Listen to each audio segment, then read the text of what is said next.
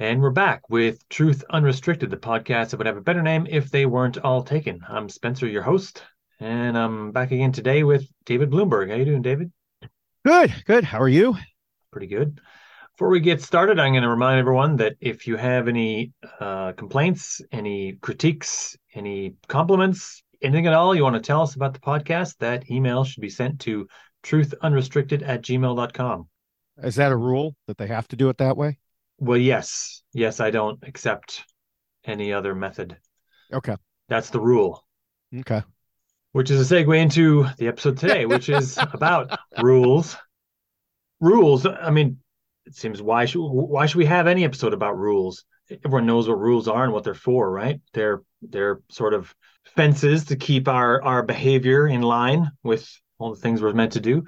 I actually have a principle about rules that I use to learn things about the people who make rules. And the principle is that you only ever make a rule for a thing that you don't think people will do if you didn't actually state the rule. So, in stating the rule, you're saying something about the level of expectation you have of the people that you're making the rule about. So, let's say you go to work at a new company and they have a series of rules you know you're going to do this in the office you're going to do that or whatever. And then you have one that just seems out of place. Let's say it's uh, no one's allowed to stomp on anyone else's foot. And you think to yourself immediately why does anyone need to be told that? I mean that that seems really obvious that no one should do that. Most people in everyday life don't do that. Mm-hmm. why did they need this actual rule for that thing? What kind of a situation am I getting into? What other things did they not think about making rules for that they probably should have because mm-hmm. they needed to be told this? So we don't have rules about the quote unquote obvious things, right? We don't have, and this kind of it, we talk in society about this all the time. The uh, the warning labels on things that that we think shouldn't be needed, but for some reason they're still there. The the uh, the McDonald's coffee that needs to be written on right. there that it's that it's very hot or mm-hmm. what whatever that anyone needs to be told these things can seem a little obscene right? A, a little bit odd like we we're devolving somehow. But you of course um, are kind of a rule specialist as it were. Yes. In your internet time you you are well known for making a certain set of rules which i think other people have even mentioned aren't really rules uh, but but but you know we're not going to bug you about that too much too much yeah today. yeah. Yeah it's fine. We can call them rules. It fits well on a t-shirt and it's you know. Yeah maybe we should uh, explain for those who don't uh, know i am i am more or less known for a set uh, having created a set of rules for playing and winning the game survivor. And uh, these i wrote an original version of way back after the first season after uh, Richard Hatch won. Spoiler alert. So I wrote these as a newspaper article originally and then expanded on them, and they've become much, much bigger. Kind of like you said, they take into account things that happen as they happen. Like you wouldn't think you would need to say certain things, but well, it, you know, they happen. Like the rules are for winning the game. Mm-hmm. So I had to at one point explain the rules are for winning the game because some people come to survivor and are like well i just want to create a new society and commune with nature. Well okay that you do that but you're not going to win. And so yes by uh, technical uh, definition it has been pointed out to me that perhaps these aren't rules because like if you don't follow them uh, the producers aren't going to come in and say you're out of here. You you broke the rule. Here's your penalty Instead, what will generally happen is your fellow players will vote you out.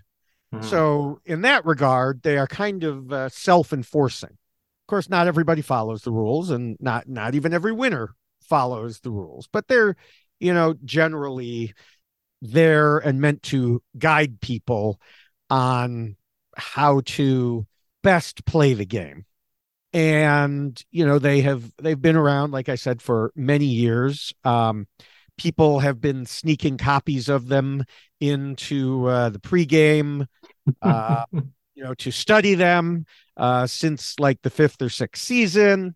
Uh, you know, several have in recent years. It's my understanding that two did in this season that's about to start.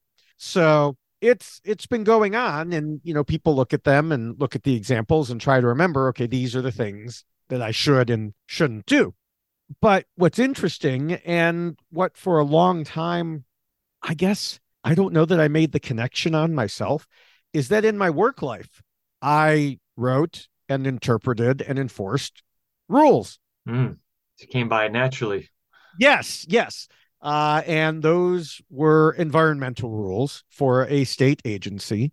And um, you know, as I as I've mentioned previously, I think I am now retired, uh, which means I can you know speak even more freely.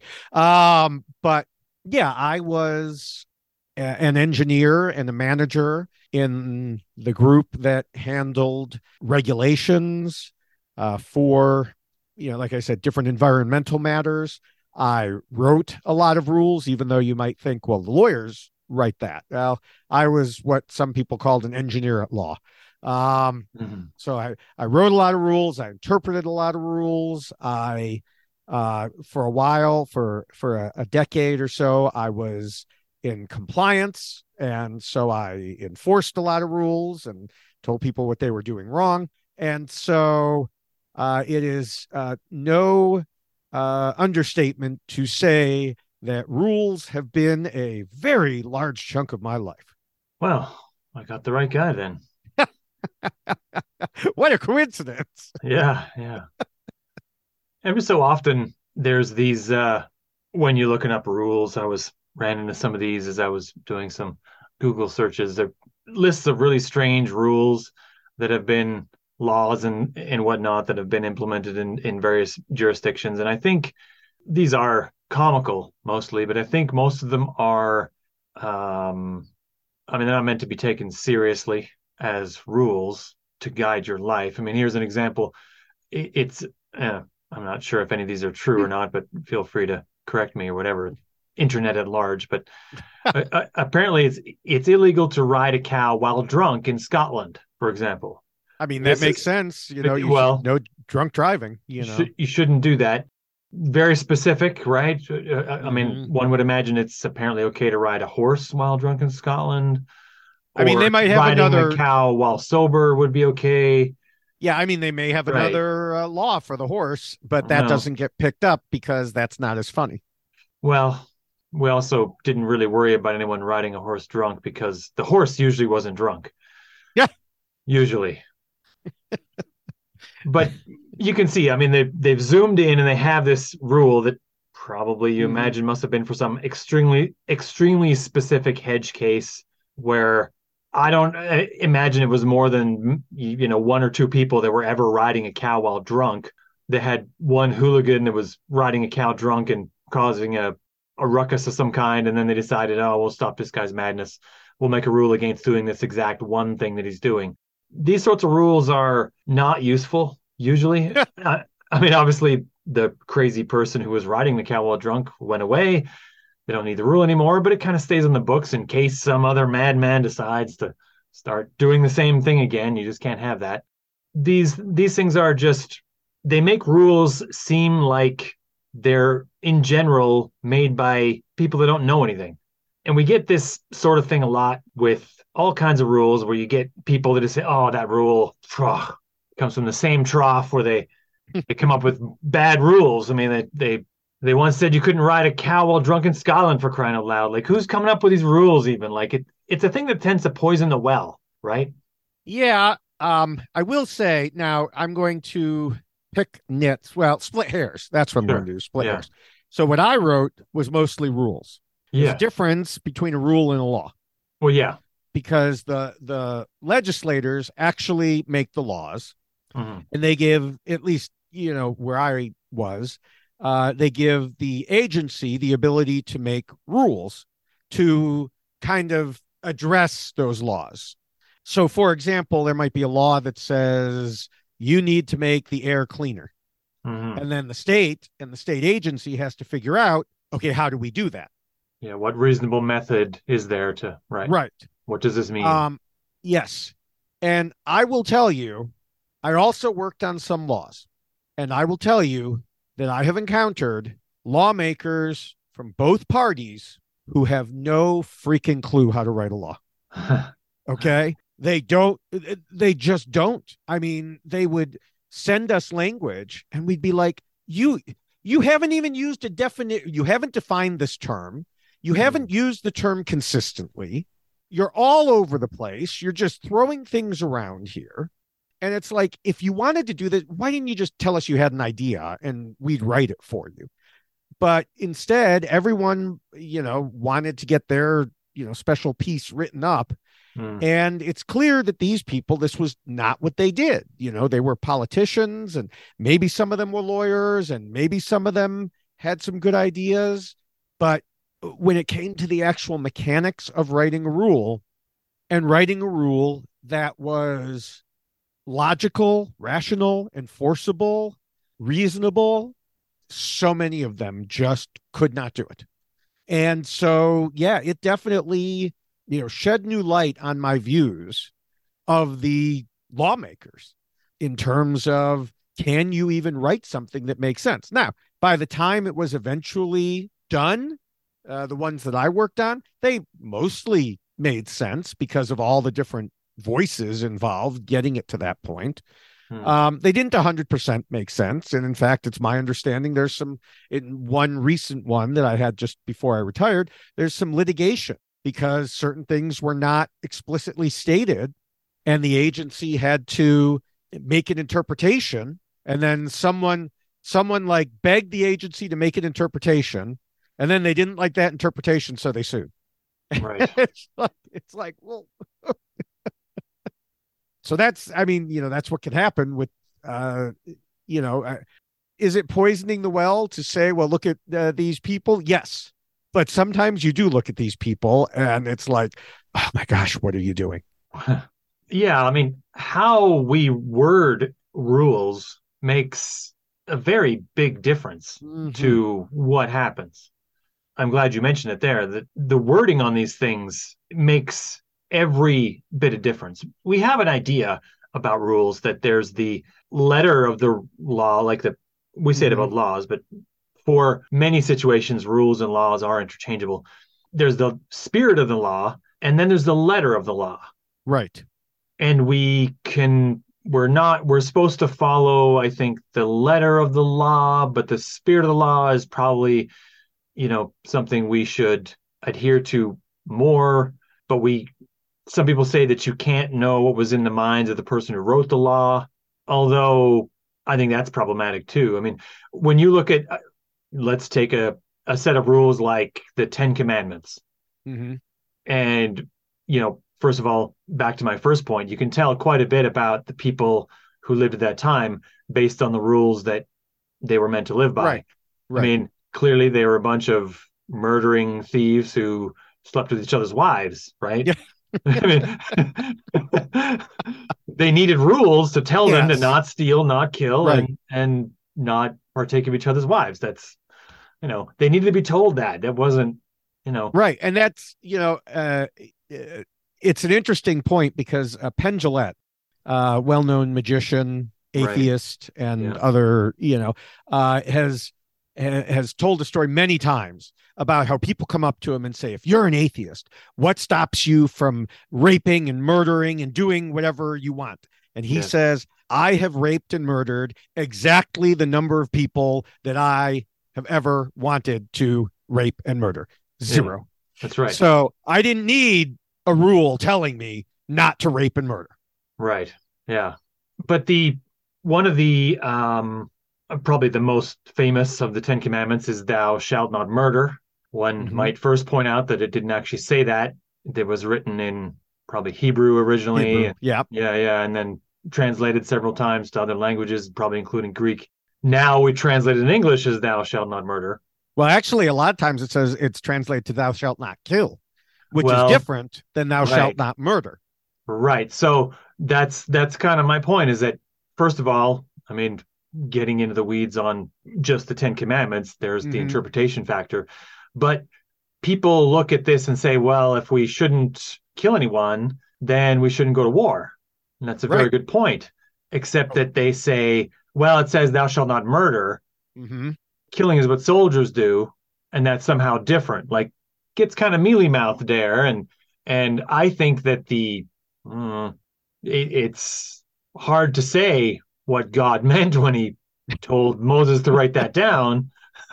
Just ask any of the people who speak directly to God. I'm sure they'll tell right. Yeah. Oh, of course. Yeah. I haven't gotten around to speaking to him myself, but Yeah. maybe eventually. Uh, I have a list of things to do first, though. Uh, There's a former Survivor player who's uh, said on Twitter many times that you know God spoke directly to her.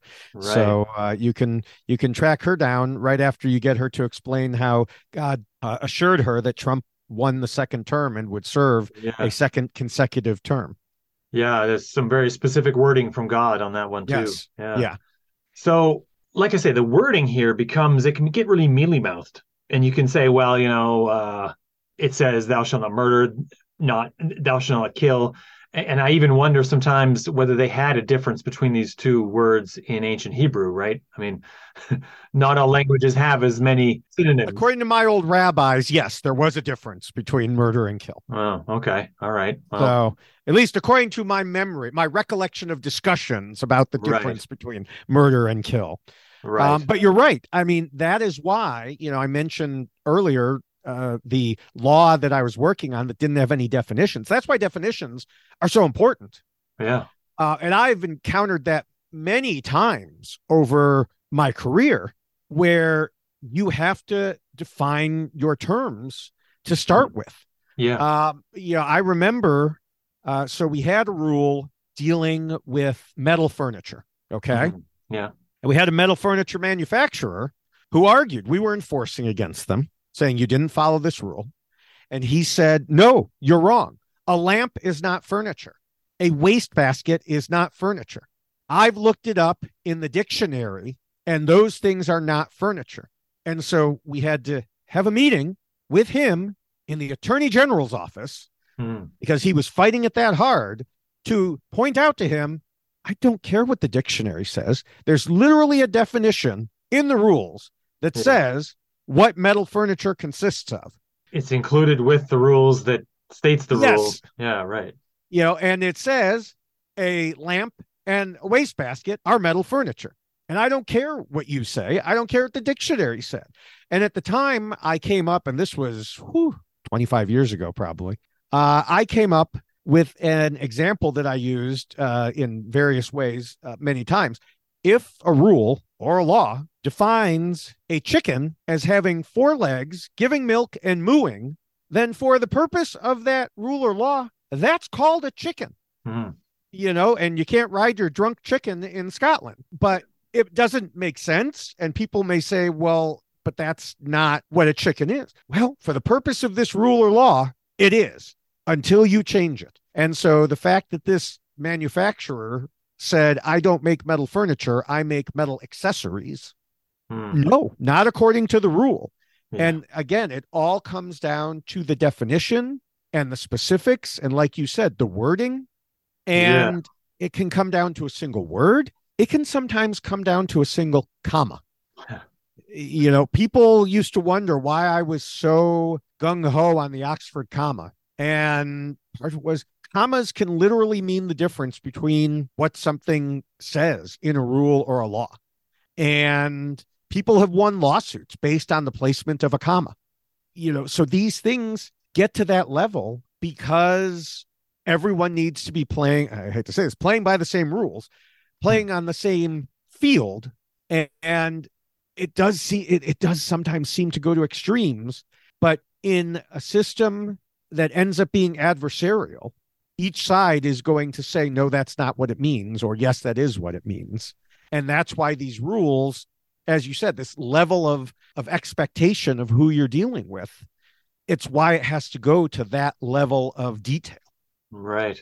We can make all the lawyer jokes we like here, but some people in our world seem to specialize in the practice of what I call like twisting away from the obviously intended meaning of a rule. And I call this kindergarten bullshit. I call it being a lawyer, but yeah. Well, well, you, it's not a thing that's it's not a practice that's only found with lawyers. I've seen this with Yeah. everyday people in all areas of life, blue collar, white collar, red mm-hmm. collar, doesn't matter. There are some people that just they it's like they take a rule and it's oh well the rule says that. Well, it, it doesn't say we can't do this. And you think to yourself, well, actually, maybe it's it's not explicitly stated, but I think mm-hmm. that's what they mean, right? I mean, kindergarten bullshit cuts between the wording of a rule and the meaning of a rule and attempts to make some space there, right? Yeah, and you'll see that sort of behavior. I've seen like if you're playing a game, you yeah. know, whether it's a, a role playing game, role playing games have lots of rules, but there's always some space in between. Mm-hmm. or a tabletop game, any sort of game, and someone will be like, "Well, it doesn't say in the rules I can't do this." And it's like, come on, it's mm-hmm. you know clearly, uh, you know, and yeah, there's not going to be an actual lawyer. There's not going to be a court that determines that. If you do that enough, people are going to be like, I don't want to play with this person anymore. Yeah. And so those are those rules. But then you've got the rules that could, you know, that really are meaningful. And so I have, you know, I mean, I have hundreds of stories like that where, you know, sometimes a lawyer wants to make sure the interpretation is correct you know to protect the company they work for. Sometimes they want to do it to get ahead. Sometimes they there's all sorts of different reasons. You know some like i said want to get around the rule some want to make sure they're within the rule you know an example of someone who wanted to make sure they were within the rule i got a call from a lawyer at home on my day off before a three day weekend and they said the company that they were representing was concerned and they wanted to shut down operations for the whole three day weekend, and this would be a major undertaking, major money involved, because the rule that they were following said they needed to get 95% control, and their systems were showing 94.7% control. Mm. Now, sounds like they're in trouble, but no, I said, what does the rule say?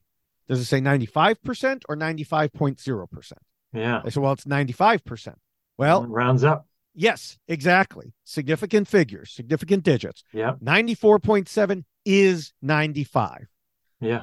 And so I told her that. I said, they're fine. She's like, good to know. And they went on their way. Now, we had to remember that when we were writing rules in the future. If we wanted someone to have an emission limit of 0.0009, mm-hmm. we couldn't say it was 0.0009. We had to say it was 0.00090. Yeah. You know, or else they'd be emitting point oh, oh, oh nine four. Yeah. Rounding up, rounding down. Yeah. Um, and sometimes, even though, you know, that sounds like a very small number, in the work we were doing, sometimes that made all the difference. Sometimes you were right on the edge of of uh, something. Mm-hmm. And so it's that sort of situation where you have to both read what the rule intended and you know what it actually says did the original people who wrote that 20 years prior really mean 95.0 i don't know i wasn't one of them but i could tell you what it says now yeah and then on the flip side the people who try to gain an advantage uh, there was a lawyer who represented a company that did injecting injection molding i don't know that everybody knows what injection molding is it's rather specific but it's uh, basically like if you take a plastic and you blow it into the mold, the uh, into the shape you want. So think of a milk jug. Yeah. Uh, it's put in, it's blown in, and now you have a nice hollow shape. And so there was no specific rule on the books for injection molding, uh, which meant it defaulted to a what we called a generic rule. They were not meeting this generic rule. And so this lawyer comes in and says, Oh, but there's a rule for extruding. And we meet the rule for extruding. And this injection mold machine has an extrusion screw. So therefore, it's an extruder. What she didn't know was my degree was in material science. Yeah. I had taken classes in like the difference between different uh, methods of manufacture. And so I was able to, I, I literally took out one of my college textbooks and was like, nope, here it is. nice try. And this uh, this lawyer who almost uh, never lost, she gave up. She was like, "Ah, you got me." Uh, but you know, she was trying. She was trying to get around the intent of the rule by trying to, you know, latch on to this one little thing that I think in a lot of cases people probably would have been like, "Ah, oh, okay, you're right," and she just happened to try it on the wrong person.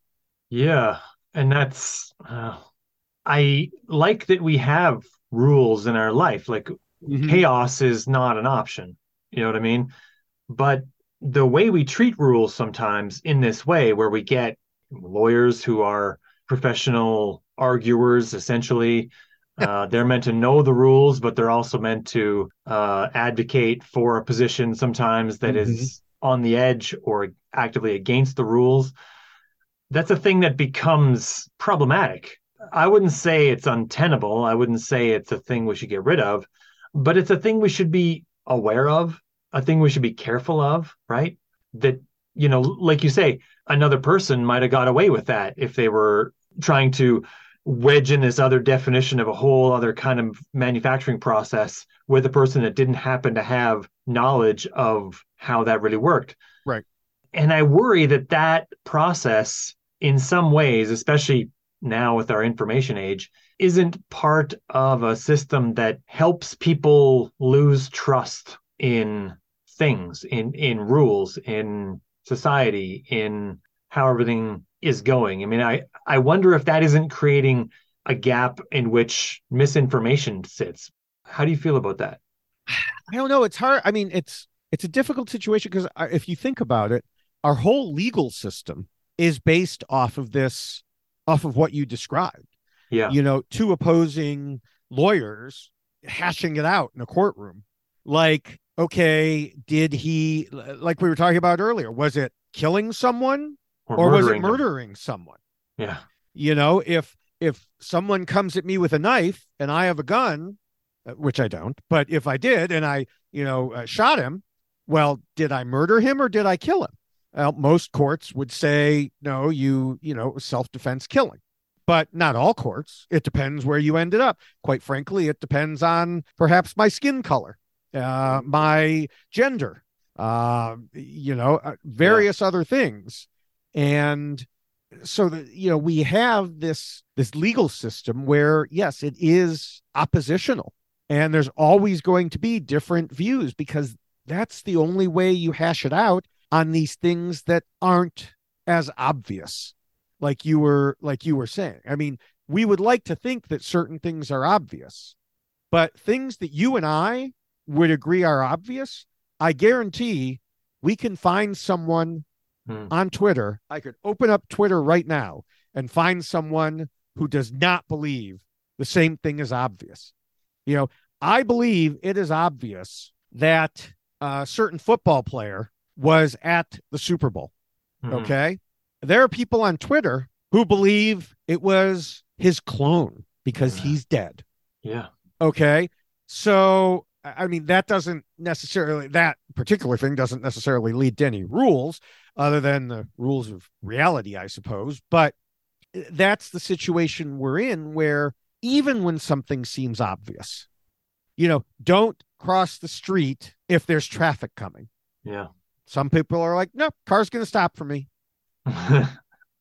you know, and there are rules that pedestrians have the right of way, although also there are other rules that a pedestrian can get a ticket for jaywalking. yeah. So it just it- it's so situational. And like I said, it's this oppositional system where you have advocates on each side arguing about well what did this really mean? And sometimes to circle back to something you said earlier sometimes the intent is important.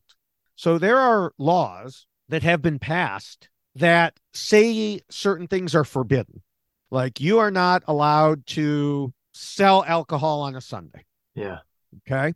And you may say, well, okay, that's just a law forbidding alcohol on a Sunday. But then you look at it. Well, why aren't you? Mhm. Well, because according to many religions, Sunday is the Sabbath, Mhm. and you shouldn't be selling it on the Sabbath. You should be going to church on the Sabbath. right. And so you have to look back and say, well, that's really a religious exclusion law that should not be on the books by our government. Right. Um, sometimes there are laws passed where uh, though the the representatives, the senators, whoever, are dumb enough to say out loud that there are religious reasons why they're passing this law, Hmm. and then when they get challenged, they're like, "No, no, the you know the the law is fine," and someone whips out the transcript that says, "You said you were doing this." because of religious reasons. Well, then the court has to take that into account. And even if on the face of the law, it doesn't say we're doing this, you know, for religious reasons, if it was done for those reasons, then that intent needs to be considered. So right. it goes even beyond the letter of the law. Yeah. I mean, the the rules we have and in the system of law that we use, the adversarial system, the part about it that bothers me is that there I know why it exists. It exists because it was implemented in a time when they knew they couldn't really determine what was objectively real in each case. But we have advanced quite a few things since then. We have cameras nearly everywhere. Um, but it bothers me that even in this age where we can know many, many more things and determine almost everything much more precisely, there is still very little need for either of the sides in a courtroom that is doing an adversarial court case that either side needs to adhere to reality.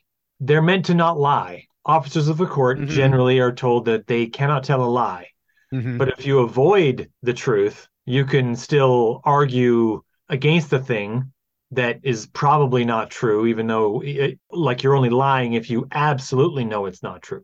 Right. So you get lawyers who will sometimes avoid learning about a certain thing. I don't want to know it, or I'm not going to go to a thing to observe mm-hmm. uh, a situation so that I don't have to testify against my client or anything like that. And that that's bothersome because the point should be to get to objective reality. I mean, that's the reason why they started this system, and it was brilliant in its time was because they knew they couldn't. They they didn't have enough resources to know what objective reality was really saying in each case. Mm-hmm. But now we're very close to knowing objective reality in nearly every case, and still we have this problem, right? Uh, maybe not quite exactly there for every case, mm-hmm. but so much closer, and that bothers me. I think that's our tendency to not trust the rule makers, the laws, the lawyers who argue them.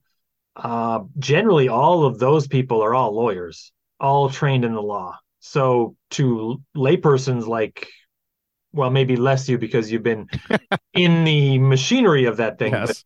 But, but from my perspective and everyone that I work with, they're all just in a different zone. They're all making things up in a different spot. They're in offices somewhere else and they don't know how the you know quote unquote real world works mm-hmm. and from our perspective they aren't seeing reality and we are and of course that's also potentially very not true because mm-hmm. misinformation can lead people to think things are true that are very very untrue but what we need in our world now is uh like an objective reality beacon and and we don't really have that we don't really right. have that at all and our legal system isn't designed to do that. It's designed right. to make something like objective reality because it's like it's like a, a device that's meant to measure something from that was made 800 years ago and it's meant to measure let's say it's meant to measure magnetic north and it gets you approximately magnetic north mm-hmm. every single time more or less approximately magnetic north yeah we have much finer methods of finding magnetic north now and we can know where it exactly is, why would we want to still use a machine that's purpose and its only design by its design is only ever going to get us approximate? I, I don't know that you can do it without having an adversarial system or it gives too much power to those. Yeah. I mean, like, I don't trust prosecutors to always get the right answer. I think we know, well, not I think we know they don't. Yeah. yeah. You know, and whether intentional or unintentional, they don't. And you need the defense to be able to point to poke holes.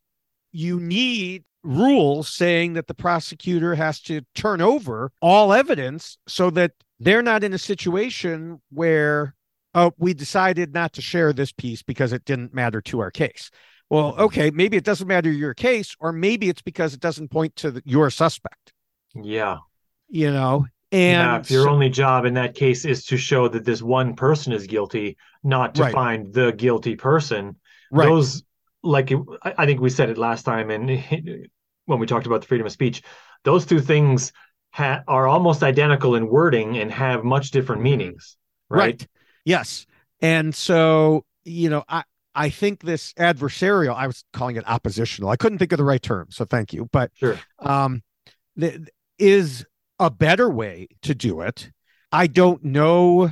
I mean, there are certain things that it still doesn't work at all for. Uh, if you circle, if you if you leave like criminal courts and you go to more civil courts and Mhm. things like scientific questions, medical questions, um, like for example, this company leaked this toxic chemical. hmm Joe Smith over here died of cancer.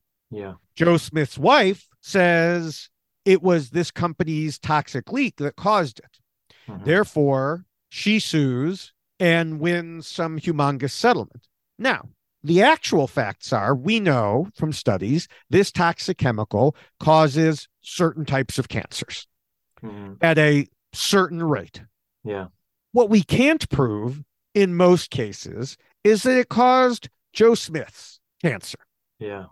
So it makes it very difficult because the courts do not determine scientific reality. You know, that is determined by, well, either by reality or by scientific consensus to the best of the ability at that time. Mhm. And so, you know, it, it's it's a very difficult situation. It's made more difficult when other people join in and say, well, not only did it cause Joe Smith's cancer, but I have asthma and it caused my asthma. And then someone else says, well, I have stomach cramps and it caused my stomach cramps. Mhm. And someone else says, well, it, it caused my uh, ingrown toenails. Yeah. And I know I'm getting pretty far down the way here, and it almost No. sounds like I'm making fun, but I have been in situations where people have come to hearings where I've been testifying saying this caused X to me. And we know that all the scientific studies show it doesn't. Mhm. And it's very sad situations. I had one come and say, This caused my husband to die of brain cancer Yeah. we know that certain levels of whatever chemical it was had caused stomach cancer in the past. There was absolutely no indication it had ever caused brain cancer. Mhm. But what do I say to this person? No, you're lying.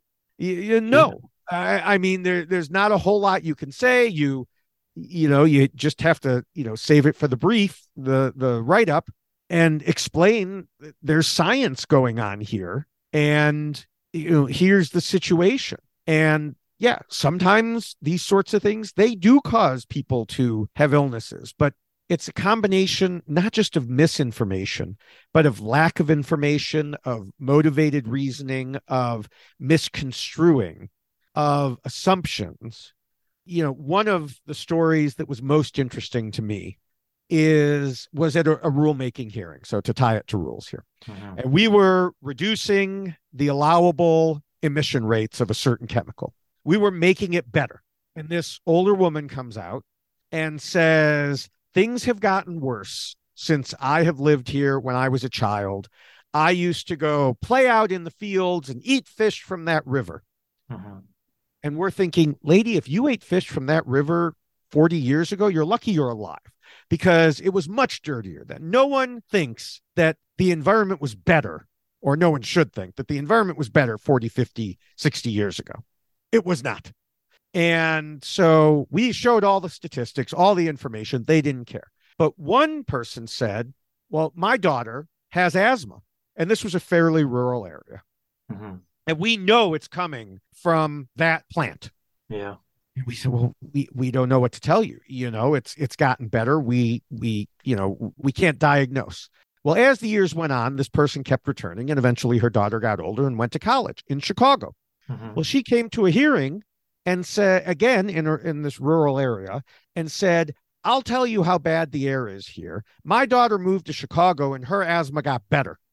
And I knew the woman wouldn't listen to me, so I I eventually pulled aside someone else who I had a better relationship with, and I said, "You need to tell this woman to take her daughter to a doctor who specializes in allergies, because you're in a rural area. There's a lot more allergens in a rural area." You know what's not in Chicago? A lot of the crop allergens mm-hmm. because it's Chicago. Yeah. So if your asthma is getting better by moving to a city, that's a pretty big hint. It wasn't the pollution that was causing it. Yeah. And I know that we've gone pretty far afield from rules, but it, it's the view of uh, the people who want certain things to happen from these rules. And in this person's eyes, we weren't doing enough. We weren't making these rules tight enough, but you have to have a basis of information to set the rules.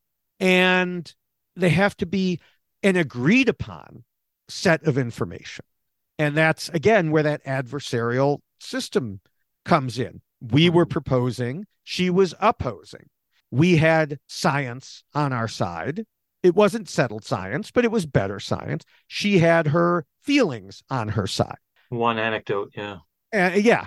And I can certainly understand those feelings, but we can't base all our rules on someone's feelings. Yeah. Okay. Well, that's a good place to wrap this up. Rules are here to provide a guideline for how we're going to live, some expectation of how everyone around us is going to live. And they're not perfect. Not everyone perfectly stays within the bounds in all moments. You never know. When I'm in Scotland, I might just try riding a cow while drunk just to see what happens. Well, good luck. Yeah. Okay. With that, I think we'll sign off. All right. Until next time.